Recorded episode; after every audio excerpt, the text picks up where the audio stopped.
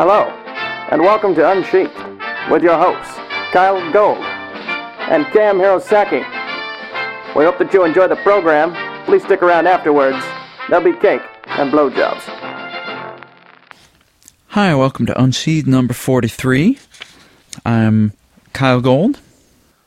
I am technologically empowered Cam Hirosaki. And while I'm in our secure mountain location, our otter is a remote traveling otter today. He's taking the river downstream and is podcasting with us from a secret underwater den somewhere, I think. Yes. You didn't want to be there when Dr. Impossible launched his robot sharks at me. Actually, I kind of did. I was about to say, like, I barely got out of there through the skin of my teeth, and then I'm like, or I could say it by the skin of my sheath, and then I'm like, oh no, that sounds like it would hurt. Yeah. And I don't want to know why I wasn't wearing pants around murderous robot sharks. I think our listeners just kind of assume you're always not wearing pants. Yeah, I guess neither of us help with that mental image, do we? No. And I should say I can only see you from, like, the chest up, so you could be wearing not pants right now.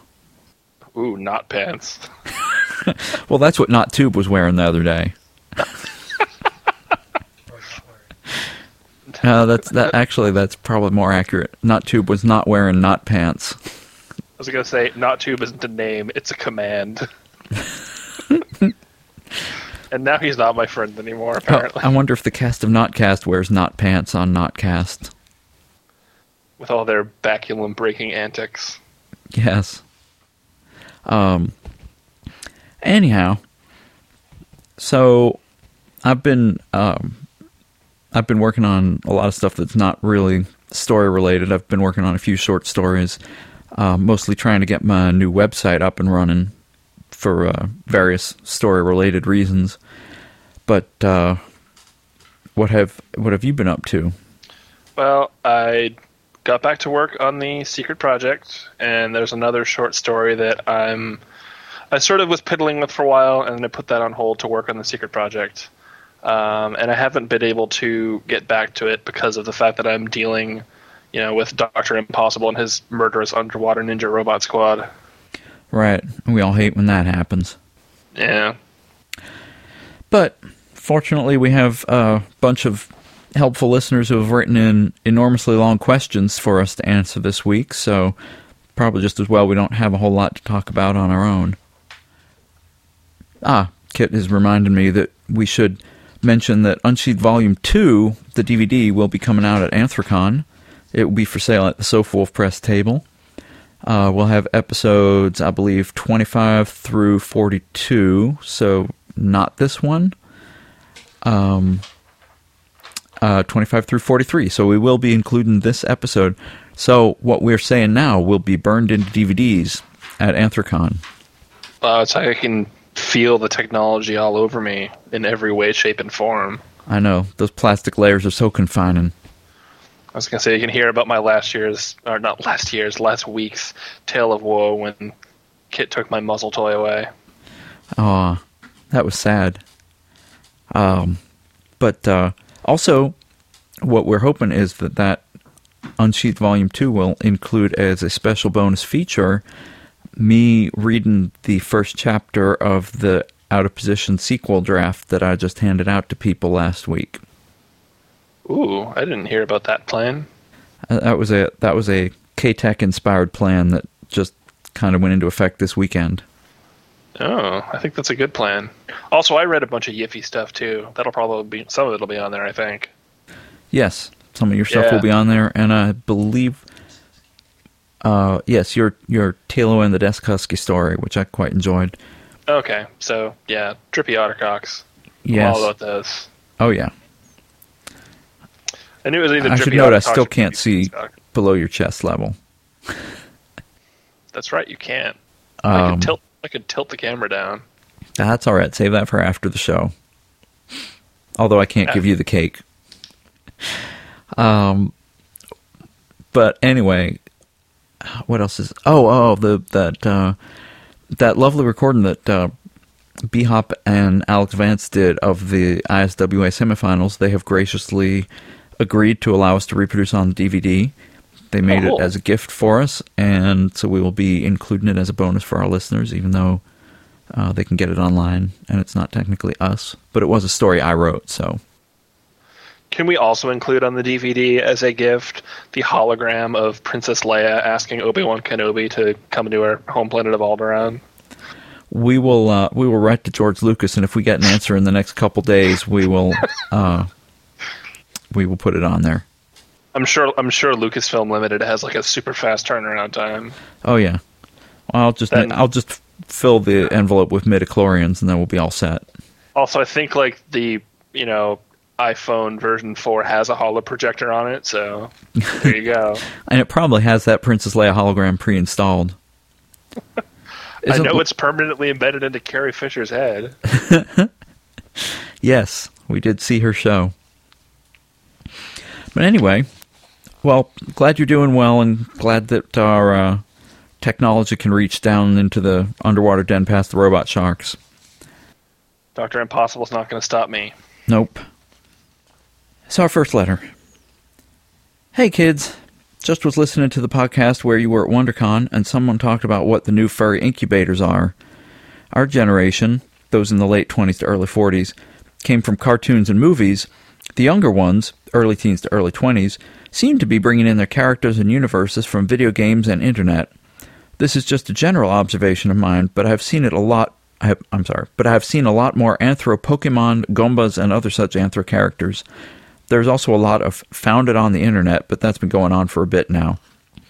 Question: do you have any tips for screenplay writing? I know you've talked about stories, but not sure if you covered screenplays. Missed you at WonderCon. Sad skunk is sad. Loran. It is. I have to say, just real quick, I'm pretty internet savvy, and I have no idea what Gombas are. I'm wondering if they're Goombas from Mario Brothers. Yeah, but I've never seen an Anthro Goomba. Well, yeah, I've not either, but I do think some more and more people are coming into furry via anime. You can kind of see that with influences on some of the newer artwork coming in. It's not just Pokemon, but also anime style. That's true, and I know that people, like our buddies at KnotCast, doing stuff down at A-Kon down in Dallas, and apparently there's enough of a furry contingent there to make selling stuff profitable down there. True. Although I didn't think they had as good a reception last year. No, I heard it was kind of blah, but I mean this year I guess it was. I mean it sounded like they had a pretty good time, and I know they had a party and. Yep. But yeah, before we move on to the screenplay question, that's actually with the whole anime thing. I've had several fans actually like doubt and like question that I can actually speak Japanese. I think that people are just saying it's like, oh, he just has like a fake Japanese name, but he doesn't actually speak the language. And I just want to just say for the record that yes, I absolutely do, and I will prove it if I have to, but not right now. Okay. I respect your right to not speak Japanese. I was going to say, wait, that sounds really bad. Like, I could prove it, but I won't.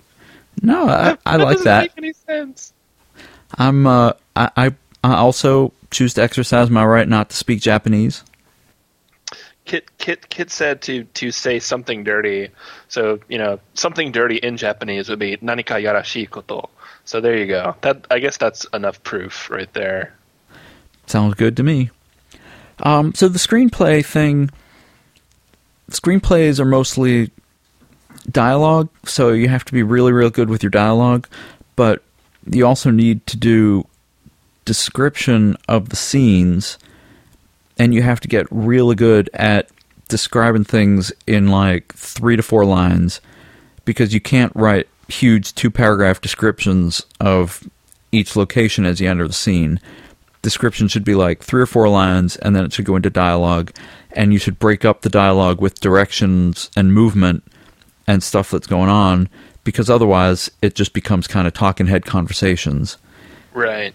So there's a lot of that pacing with screenplays, which is different from prose stories. And the dialogue also, you don't have as much room to wander as you do in prose. The dialogue has to be really like every piece of dialogue has to move the characters in the story forward. Yeah, it's all very punchy, and people don't tend to monologue very much. And you can sort of see the effect you're having on the actual like page space, how much rambling is going on. So it sort of keeps itself in check. Right. Well, I was going to say, I'm pretty sure we have talked about it before.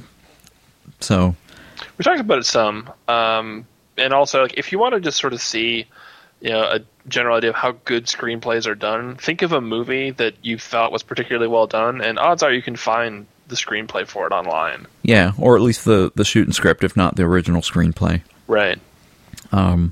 Yeah, definitely go look them up online. Again, you know, if you want to figure out how to do something, go look at the people who've done it really well and study what they did and copy it till you figure it out on your own. I was going to say, The Apartment is a particularly good one, but don't try to duplicate that. Oh, The Apartment's great. American Beauty is a great screenplay also. Yeah. I'm trying to think of some other ones. Thelma and Louise. There was one recent movie where I was real impressed with the script. Oh, Up in the Air. I thought Up in the Air was a terrific screenplay. I still haven't seen that. We'll have to fix that sometime. I mean, the screenplay for Chinatown, too. Yes. Chinatown's another good one. But, I mean, George Clooney, come on. Yes, we all know you. You're all Murray for George Clooney. Only because he reminds me of Kit. All right, why don't you read the next letter? I now have to reanalyze every George Clooney movie I've ever seen. Don't watch Solaris. Oh, okay, I won't. So... Greetings, podcasters. I'm a long-time listener and just wanted to add a couple of quick comments. And you mentioned he's a few shows behind, so we hope it's not too late. On the question of what to call it when you read a story with a species other than what the author described, transsubspeciation. I like that a lot. Delightful. Oh my god, I'm keeping that. You sir, you win a cookie and an internet. Yes, I agree. That's phenomenal. You also talked a little about the 50th show and were wondering what you'd do. How about a segment from the Tech Savvy Wolf with his favorite clips? Oh, no. I'm sure, given the nature of your shows and discussions, that lines out of context could be amusing. Plus, it could make for an interesting retrospective of style and topics. In any case, thanks for the informative show. Take care. Nicodemus. Hey, Nick. You know, actually, just before we started recording, there was a line that Kyle said that I said we should save that for an outtake. Yeah, it was something about Kit putting something... Oh, no, it was where should I put it in, I think. No, you said where should I stick this in, Kit? Yeah. Technology and sex are so similar sometimes. Oh, just ask Pyro. We are, since he owes us a challenge story. Yeah. With bacon lube or something. Yeah, bacon lube and football and rats. Speaking of football, did you see the score of the Germany game? No. It was like 4-0. Germany? In the World Cup. I mean, Cup. Who won? Germany. Okay. Yeah. Which, like, 4-0 in soccer, that's like 28-0 in baseball. I know, that's why I find it difficult to watch soccer. I do, too. I'm just... following the scores and not watching the games. Right. I do think that... yes, Kit has reminded me that I did like the outcome of the USA-England game because foxes always love a tied game. But also, in your face, foosball. I don't know. And Kondrel, for that matter. Well, the thing is, the game only ended up tied because of sloppy ball handling. Isn't that how it always happens? And invariably, one of the two parties was disappointed. I think pulling out some clips could be entertaining, not just because it would make for a retrospective of our style and stuff, but also because you could show the origin of some of the things on the show. Like, I think it's either in the second or third episode where you said something like, "Do we have to have a blowjob reference on every show?" And I think the second episode is the one where you first talk about wearing pants. And it's either the second or third where we first mentioned the androgynous robot fox. Yes. In fact, I think it directly had to do with the lack of pants. I think it might have. And the blowjobs, for that matter. I was remote on that episode too. You were, but we didn't have video. We didn't have video, and I had a headset that I had stolen from my. I didn't steal it from my company.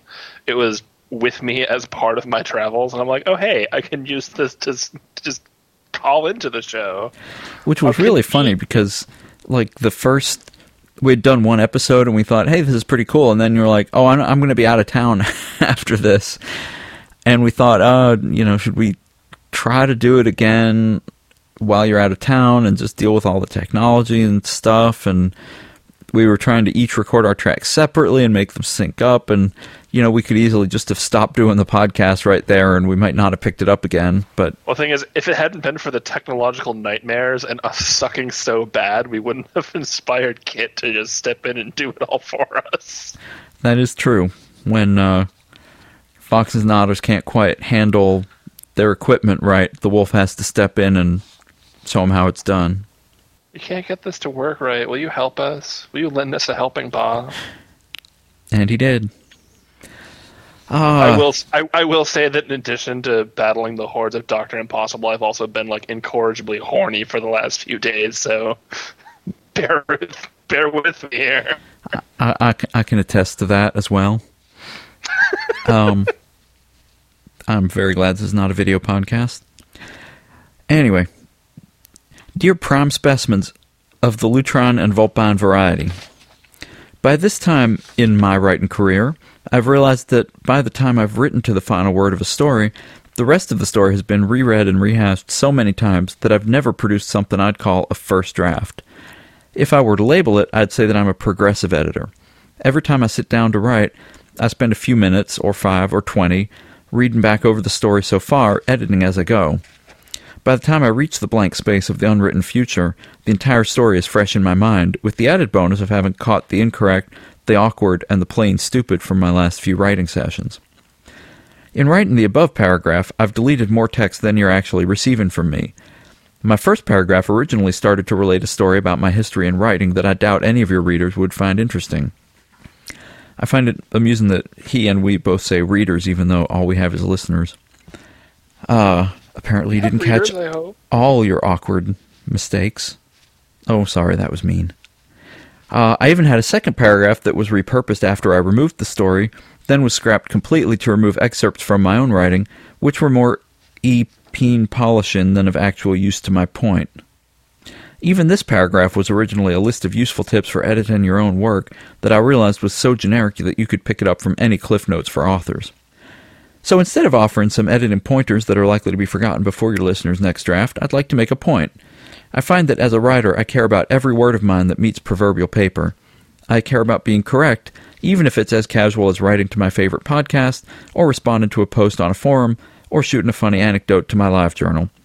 If you remember the last time you chatted in your favorite online game of choice, I'm that dumbass in the chat room who's bothering to punctuate and spell correctly even though no one will notice. For me, writing is a lifestyle that revolves around how you use and treat the language, even when, and especially when, it doesn't matter. Thanks as always for a fun listen. Kondrel, muzzle ride misbeliever, and follower of a nation who couldn't beat us in soccer. Does this mean that we tied with Kondrel? Oh, he wishes. I don't actually know if he does wish. I don't know much about him except that what he's written into the show and brief chats on LiveJournal and stuff. He does, or at least did, have a cute fox butt icon on Fur Affinity. So. Oh, that's true. I'm actually mostly familiar with his cute fox running around and smacking into the fourth wall icon on LiveJournal. Yes, that one's cute. Which is great. It's not fox butt cute, but it's still cute. So this letter was a good follow-up to episode 42, where we basically made that same point in like 45 minutes with Knot Tube. And that episode has actually been followed up by Pyro Stinger on a Fur Affinity journal, which he titled A Call to Arms. If you go to Pyro's FA account, which is, I think, just under Pyro Stinger, he hasn't adopted his new name yet. He took up our... I don't know that we really had a call... I guess we kind of had a call to action. But he took up the cause and said, look, demand better from your furry fiction. And I think that's what... kind of what Kondrel's saying here, except Kondrel's saying, anywhere you use the language, use it right. Yeah, like even when I send text messages, you know, it doesn't take that long to type out Y-O-U. Yeah. I can't use, like, text speak with my text messages. I just can't bring myself to do it. No, I can't either. And I don't know a lot of people who do either. No, what's funny is I got an email recently from a fan that was all in text speak on the email, which is just lazy. Which happens a lot, and I'm assuming that the email might have been sent from like an iPhone or something. But but even still, an iPhone has a keyboard on it. You can type out whole words. It auto completes and corrects typos for you. There's no excuse for that shit. Yeah, I know. It was just kind of amusing. Dear listeners, don't send us chat speak. We do always appreciate well-written and well-punctuated emails. And, you know, for the most part, the ones we get, people take care in writing them, and we do really appreciate that. Which is good. Well, that's good. It's also not surprising, since we have a writing podcast, and the bulk of people who listen to us are people who are trying to get better at writing. Yeah. I know in KnotCast sometimes you'll hear them stumble over emails, and they're like, man, you guys would not believe how much I'm correct in this email. For the record, we rarely have to do that. Yeah. Y'all are a good lot. Yep. Real quick about his first... Yes. His Candle's first point here about not really putting out a first draft. I forget in our last thing, did I point out the alternating fast draft, slow draft thing? Did I mention that at all? I don't remember offhand, but we can sort of recap it real quick. Okay, so that's the advice that comes from the Stephen Cook Modern Writers Workshop, which I'm pretty sure we've mentioned by name on the show, which is a great resource. And basically, you know, the general idea is it doesn't really so much matter. Like, some people say, oh, like, just get the first draft out and then, you know, polish the second one. And then some people say, oh, okay, no, like, you know, take your time to, you know, write like a really detailed first draft, and then you just make quick edits through the second one. And sort of the way it works is just, it seems to be that for most people, it doesn't matter which order you go in so much as if you alternate, whether it's a fast draft or a slow draft, as you go back and forth. So right. If your first draft you bang out really quickly, on the next time through, take your time to... you know, really make sure you get it right. Or if, you know, your first draft, you know, you spent a whole lot of time on, then you don't need to drag when you're revising and editing it the second time. Right. And so forth. Which I actually think, and just that, just in my experience with writing and in dealing with reading drafts that other authors like Kyle, you know, experience I've gotten from that, I think that there is a very good gem of wisdom in that. Yeah, I totally agree. Because at some point, you really do have to take care and pay attention to what you're doing with your story, whether that's the first time through. And I think, you know, despite the fact that I write fairly quickly, I would call myself a slow first drafter, relatively speaking, because by the time I finish the first draft, the story is fairly complete. I would say it's maybe like 75% of the way to where I want it to be. What I end up doing in the redraft is kind of looking at the overall story, trying to look at the plot and see, like, again, with this Out of Position 2, what I did was moved a couple scenes around, I de-emphasized some characters, I brought forward a couple of other characters, and just kind of tried to strengthen the themes that were already there. I wouldn't say that was fast, but it certainly took me less time to do that. It only took me about a month to do that, where it took me about 6 to write the manuscript. Yeah, with Summerhill's a weird case because it started as a short story and then turn into a short novel, and in the reread is probably going to turn into a longer novel. So that's kind of atypical. That and Summerhill is just weird in general. I don't know if I can apply any of what I've learned from writing specifically to Summerhill, other than just saying that a lot of it is just instinct and just saying, well, I'm going to put words down, and I hope they're right. Right. And I think a lot of people who do fast first drafts just kind of throw every idea they have connected to the story onto the page. And that's why the slower second draft has to be slower, because you need to go back and read through the whole thing and then see what fits and what doesn't. And that's a longer process than if... I kind of write like Kondrel does, only a little... I think a little faster. I don't reread the whole story every time I go back to write it. I basically, and I think I've mentioned this, when I'm doing a, I have to write every day, I write, I'll write a section, and then I'll be thinking about that section, what I've just written, and then what I'm going to write next in the intervening time between when I finish that and when I sit down at the keyboard again. So when I sit down again, I'll have thought, oh, what should have come up in that scene but didn't was this. Or usually I don't have a problem with saying, oh, this seemed out of character, because the characters are kind of what's foremost in my mind. So they usually behave correctly. Sometimes what I have a problem with is the way that they want to behave does not help the plot, and then I have to make them behave the right way. Yeah, I know. I think I get what you mean by that. At any rate... Much appreciation to Kondrel for promoting good use of the language, and hopefully our and Pyro's revolution will take hold. The revolution will be punctuated. And, if we can't win, we can at least hope for a tie. We can always hope for a tie. So, moving on. Why don't you go on here? Sorry. Okay, we've been rambling a lot, so I will be quick with this one. Okay. This is from Trendane again. It says, I have a question for you guys. I tend to use a lot of puns, not to Xanthian levels, mind you. Well, thank God for that. Especially in my story titles. But sometimes things like that can get heavily overdone. How does one know when funny isn't funny anymore in writing? That's a tricky one, because humor in general... is really hard in writing. And I think I've said on the podcast before that I think that humor is the hardest thing to write. Yeah, and I agree with that. I don't think I've ever had a problem with something I've written being too funny. Yeah. Usually I'll be like, hey, this started out kind of light and funny, and then I made it real serious towards the end. So I don't know. I think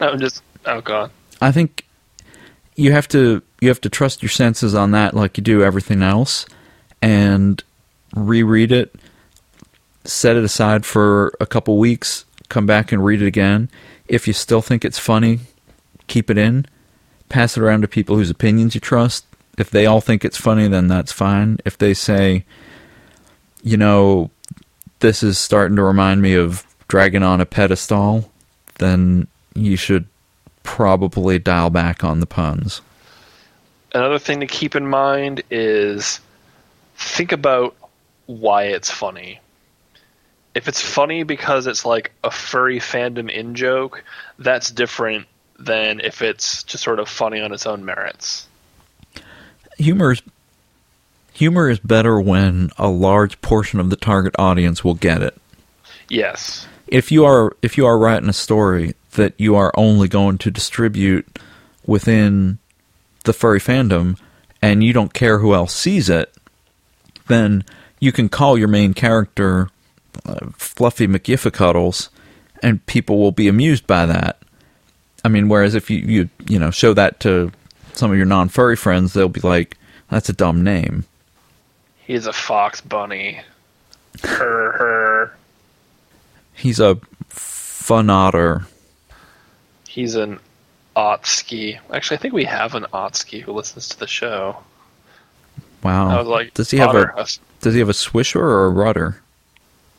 I think he has a slippery curly tail. Maybe. That's weird. I haven't checked. My paws are innocent. Pigs, or it didn't happen. Lots of pigs. Preferably from several artists with red borders on FA. I don't need to know what kind of sheath he has, but... Yeah, so, that... The question that you ask is you know, how do you know when funny isn't funny anymore? How do you know when a character's been developed properly? How do you know when your narrative is strong enough? How do you know when your themes are worthwhile? All of these are things that you do by practicing. You gain a feel for it. You pass it around to people. You figure out, you know, which of my stories gets the best response. Which things do people write and say, I've read this 6 times and it just keeps getting funnier? And which things do you put out there and people are going, oh, the pun was kind of clever, and then nobody comments on it again. And the thing that you have to do as a writer in all these cases is learn from experience. Go back and read your own older stuff. Be critical of yourself. Listen to criticism. Don't obsess over it. You know, all those things. I'm just thinking about Ross and Chandler arguing about which one of them came up with the joke before Monica finally just breaks them down and tells them, the joke sucks! Neither of you should be proud of this. Wow, Friends reference instead of 30 Rock. It can't always be 30 Rock. That's true. Friends has been on in syndication for a while, too, so... all right, I'm going to move on and redact this letter a little bit. This one is from Earth Digger, who is apparently going to meet us at Rain First. He has finished the first actual draft of a short story, and he wanted to share something that helped him get past the self-editing loop that he found himself in, which is sounds kind of like what Kondrel was doing, except it, you know, actually stalled his progress on the story. He said, I took something that happened in my real life, embellished details, changed facts, and otherwise turned it into a fictional story. This made it quite easy to focus on just getting the story down so it could be edited later. Before I knew it, I had a rough draft, and I'm actually finding it fun to go back and work on the details, add and remove scenes, move events around on the timeline, and otherwise edit the pieces that make up the story. Even if it's just a writing exercise, I feel it's been fairly productive. Now, I have 2 things to say to you two. The first is a question. Do either of you have any tips you can think of to help a writer get over self-editing and get to writing? And secondly, I'd like to be called out on the podcast. Just a small goal, nothing major, but I'm hoping to get this short story finished before the end of June and would like to be held to it. I know it is not quite a difficult goal, especially as I'm only aiming for 5,000 words or so, but for someone who has started 1,000,000 stories and never finished one, I feel it is somehow appropriate. Keep up the good work, and I look forward to seeing you again. All right, well, you're officially called out. Your Moogle hat-wearing neophyte mole, Earth Digger. Yes, official call out. Finished by the end of June. Send us a progress report. I wonder if he's related to the Underminer. Ooh, maybe. And tips to get over self-editing. You know, self-editing is largely a matter of lack of confidence. Yeah. You go back and you keep editing your own work because you don't think it's good enough, and you think, if I edit it one more pass, it'll be good enough to put out there. If I edit it one more pass, it'll be good enough to put out, and then I can show people, oh, it's not quite good enough yet. And, you know, let me tell you something. If I go back and pick up any one of my books off the shelf, I will have very little difficulty flipping to a page, probably because I know where they all are at this point, but there's always mistakes that are going to slide through, even when books have been looked over by a dozen pairs of eyes, even when they've gone through the publishing process. You can find books out there published by huge publishing houses that have mistakes in them. There was a semi-famous one in one of the Harry Potter books, I think. But at any rate... Did I ever mention Mercedes Lackey with Ocotus? No, that's great. I thought I did, yes. Ocotus, and like you're just picturing this like female fish, big female fish, wearing like these like this Greek pantheon robes. That's awesome. Anyway, self-editing is a matter of confidence. So what you have to do is say, "This is it. I'm giving this to a trusted friend, and they're going to tell me." You know, I'll let them do an editing pass, and then when it's done, I'm just going to put it out there.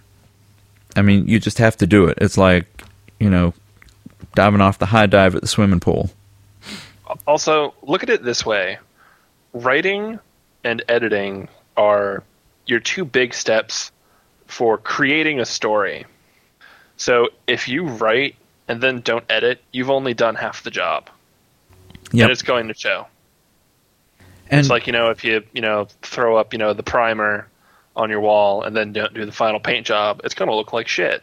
And if you write a story and then don't go back and edit it, it's going to look like shit. So. Well, yeah, and on the other hand, if you throw up the primer and then you put on a coat of paint and then you put on another coat of paint and then you put on another coat of paint and then you put on another coat of paint, beyond a certain point, it stops looking good and you're not going to be able to make it any better. And that's why you really... Unless you just burn the house down and start all over. Yeah, which is a lot easier to do with a store than a house. But that's why you need at least one trusted friend who can tell you, okay, this is where you need to focus your work, or, this looks as good as you're going to get it, just post it. And again, like we're saying with everything else, you have to do it at least once. And I think your attitude, actually, the comment that you make here where you say, I'm not sure if this will turn out to be a great story, but even as just a write and exercise, I feel this has been fairly productive. I think is a great... in one sense, it's a great attitude, because you have to have that attitude towards all your stories. This was always... It was worth doing for a reason. Yeah. I will say, I think you should aim for all your stories to be great stories. Yeah. But accept that not all of them will be. Right. And also, to your own credit, you say, hey, I think what I've already written is pretty good. Great. Now take that and make it better. Right. But the problem is, where do you stop going down the spiral of, I can't make it any better? And your poor brain aches so much that you're weeping blood out of your... And there's various people that are like, well, if you go through it again and you only change a couple things, or, I only do 4 editing passes on a story and then I release it. At some point, I think what you need to get over is the fear that it's not as good as you can make it, and realize that at whatever point you release it, it is as good as you can make it. If you love it, let it go. Right. And then... just leave it there. But at the same time, I don't want to encourage people to just write a first draft and then put that out and say, well, this is as good as I can make it. You have to put some work in, but you also have to know when to stop. And so, like everything else about writing, it's a matter of balance. Yes. And you just have to learn that. But I think if you're one of those people who's stuck in a self-editing cycle, and I've had friends who did this, who would write a chapter and then would go back and revise the chapter and would go back and revise it and would revise it again and then would have a new idea and would rewrite it. And like, at some point you have to move on. I think if you're telling yourself something's wrong, I need to move on, that's your clue that you need to move on. Yeah. All right. Should we do our last one? That's all I have to... Yes. So, dear Unsheathed... Oh, I'll read this quickly. Yep. Dear Unsheathed Group, I was having a discussion today with Lion Dog about story writing and how most of the literature he read he hated because it didn't have character development. In episode 42, you talked a lot about character development, and I thought I would put in my thoughts on it. I think that no matter how the character is, characters in the stories always need to be developed. It's like boiling an egg. You have to make sure that the character is hard-boiled by the end of the story.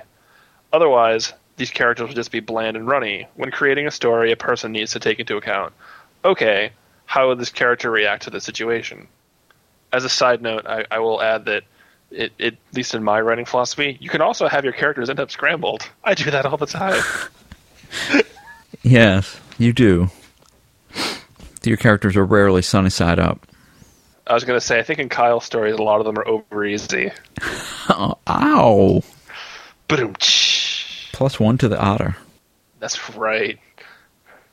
Thank you, noble listener, for that one. You set up the stir, and I just spiked that right the hell down. Continuing with the email. In my book, I had to take out an entire sex scene because it didn't fit in with the situation. Of course, the scene wasn't that great anyway, so killing that child wasn't hard. Instead, I inserted a nice thick conversation right into the muzzles of the characters. Feel free to use that for your blowjob reference of the day. Which, I don't know if Dr. Impossible's Robot Sharks were going to count for that or not. That definitely made much more sense based on the personalities of the characters involved. In regards to Romeo and Juliet, I'm pretty sure that the story still would have gone on as it did, even if they did have cell phones, because more than likely they would have had bad reception since there were no cell phone towers. Curse you and your semantics. And I bequeath unto you a boot to the head. Finally, my question for the episode is this. Now that my book is complete, or at least it should be by the time this is run on air, I need to have it looked over by editors. When you go to have a book published, how do you find people to edit your stories? Do you offer them some sort of compensation for having them take time out of their lives to help you? Is there anyone/any place you would recommend me going to try to find good editors? Thank you for having an amazing podcast. Sai the Cheetah, Lap Nuzzle Virgin. Aww. Aww, that makes me sad. Everyone should have a good lap nuzzle now and then. Yes. But that aside, yes, they should. I'd be very... And not from a robot shark. No. They don't nuzzle too tender. No. I'd be wary of paying someone to edit your book. I've heard people who've done that with mixed results. I think what you need to find is, well, A, you need to get good at editing yourself. You can't just, okay, I've written 70,000 words and now I need someone else to edit it. You have to be able to go through at least one major editing pass yourself. Yes. That is your job. If you find a publisher, this is not always the case in the furry fandom, but major publishers will provide an editor. So the thing you would do is you would send your story to an agent. They would sell it to a publisher who would provide you with an editor to do the final touch-ups, but that's not the right major kind of editing that you would need to do yourself. So within the fandom... Yeah, also within the fandom, you're probably not going to be getting agented. Right. I would check out the furry writing forums on Fur Affinity, because a lot of good people hang out there. And, you might find someone who's willing to edit your novel. But again, you need to develop that skill of reading yourself as critically as you read other people. Yeah. As for how to find people, I mean, if you know anyone else who writes or anyone else who reads a lot, who you think would be able to give you... I mean, they don't need to be grammatical geniuses, and they don't need to have a spell checker in their brain. But if they're the kind of person who can tell you, hey, this part of your story is really slow. I didn't get what happened in this part of the book. This character drives me up the wall. Stuff like that is all really valuable for when you're doing your own editing, even if they're not going to go down and actually sit and quote unquote edit for you. It's when Kyle gives me his drafts and his manuscripts, I don't actually sit up and edit them for him, but I do take a bunch of notes on his stuff and I tell him, okay, hey, here's what I liked. Here's, where I was confused. Here's where I think you could improve. And I mean, and then he takes that and does it. And then he does the actual rewriting and editing. That's right. I give you the big long thing and you say faster or slower. And faster, slower. We need to get to the climax faster. We need to get to the climax earlier so I can go to bed. Otherwise it's just going to make me fall asleep. But yeah, and one of the things you need to do is distinguish between an editor and a proofreader. I think a lot of the times people that offer to edit your book for money are really just proofreaders. And what they are going to do is they'll go through and they'll find your grammar mistakes and your spelling mistakes and, maybe suggest alternate words to use here and there. But what you really want is people who are willing to sit down and read your book and who will say more than just, oh yeah, I really liked it. It was fun. Because a lot of times when people read for pleasure, if there's a part that's kind of boring, they'll skip over it. But they won't necessarily tell you that. And so you have to be able to tell them, was there any point where you skimmed over, where you started to get bored? Was there any point where you were kind of confused? Even if it was explained later, I need to know where you were confused. Was there any point where a character's behavior felt kind of weird to you? Or didn't make sense, or something like that.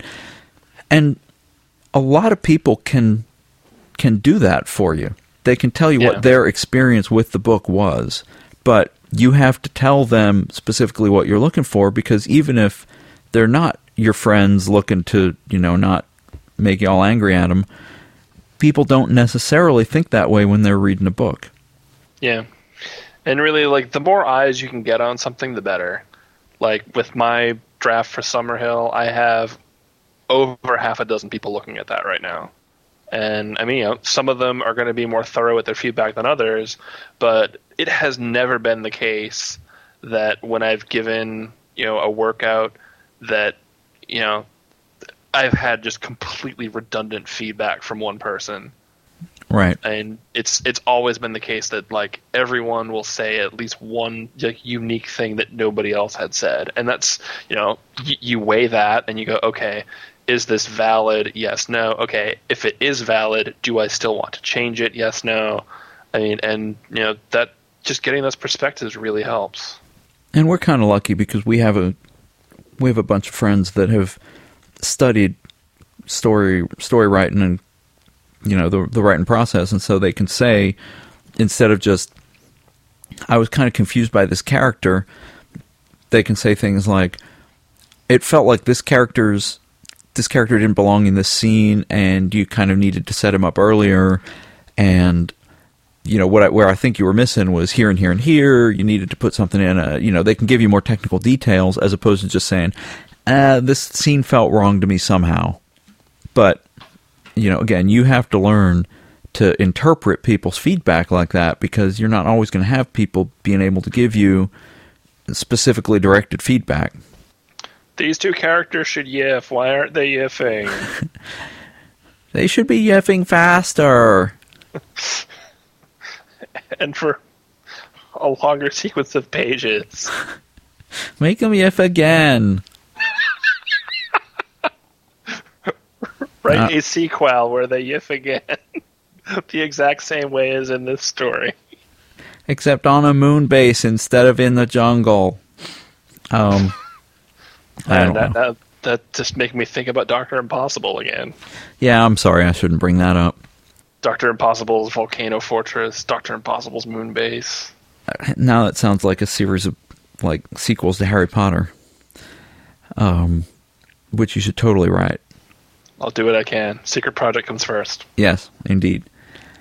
But yeah, you know, we get a ton of questions about editing, and we're hopefully going to do a show all about it in the near future, and we'll hopefully that'll sort of help people get a little bit more into it. I think. By the way, congratulations on having written a book, Sai. Yeah, absolutely. Or at least a draft of a book. That's an accomplishment. That is an accomplishment. Congratulations. You should get someone to de-virginize you. Yes, celebratory lap nuzzles are the best kind of lap nuzzles. Maybe second best after makeup lap nuzzles. They're close.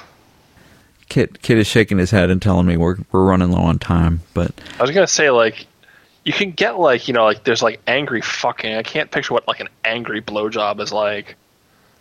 Like, yeah, you sit there and let me suck your dick. I think you could be angry getting one, but that would be a little different.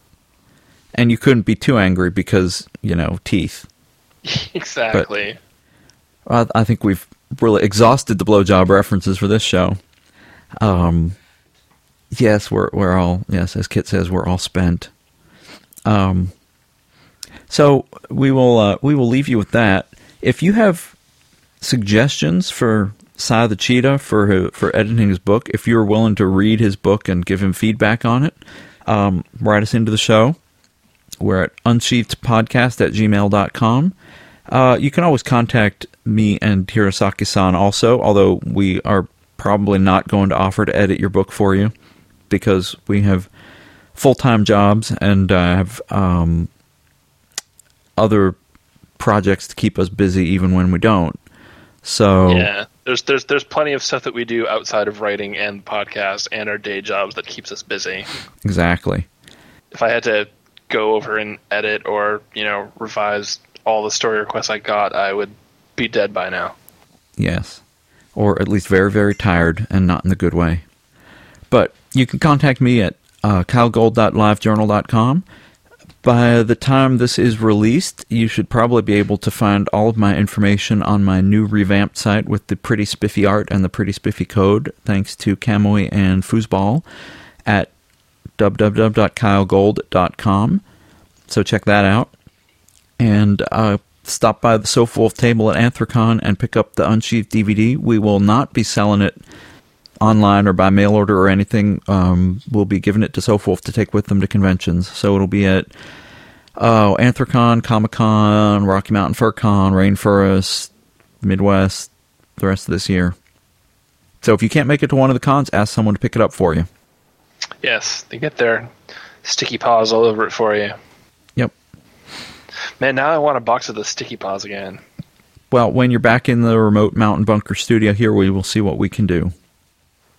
Consider that an enticement. Ooh.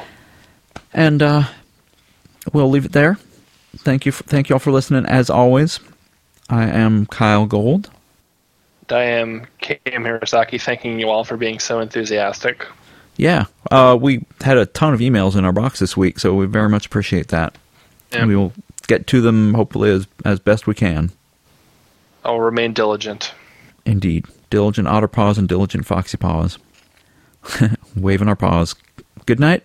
Keep writing.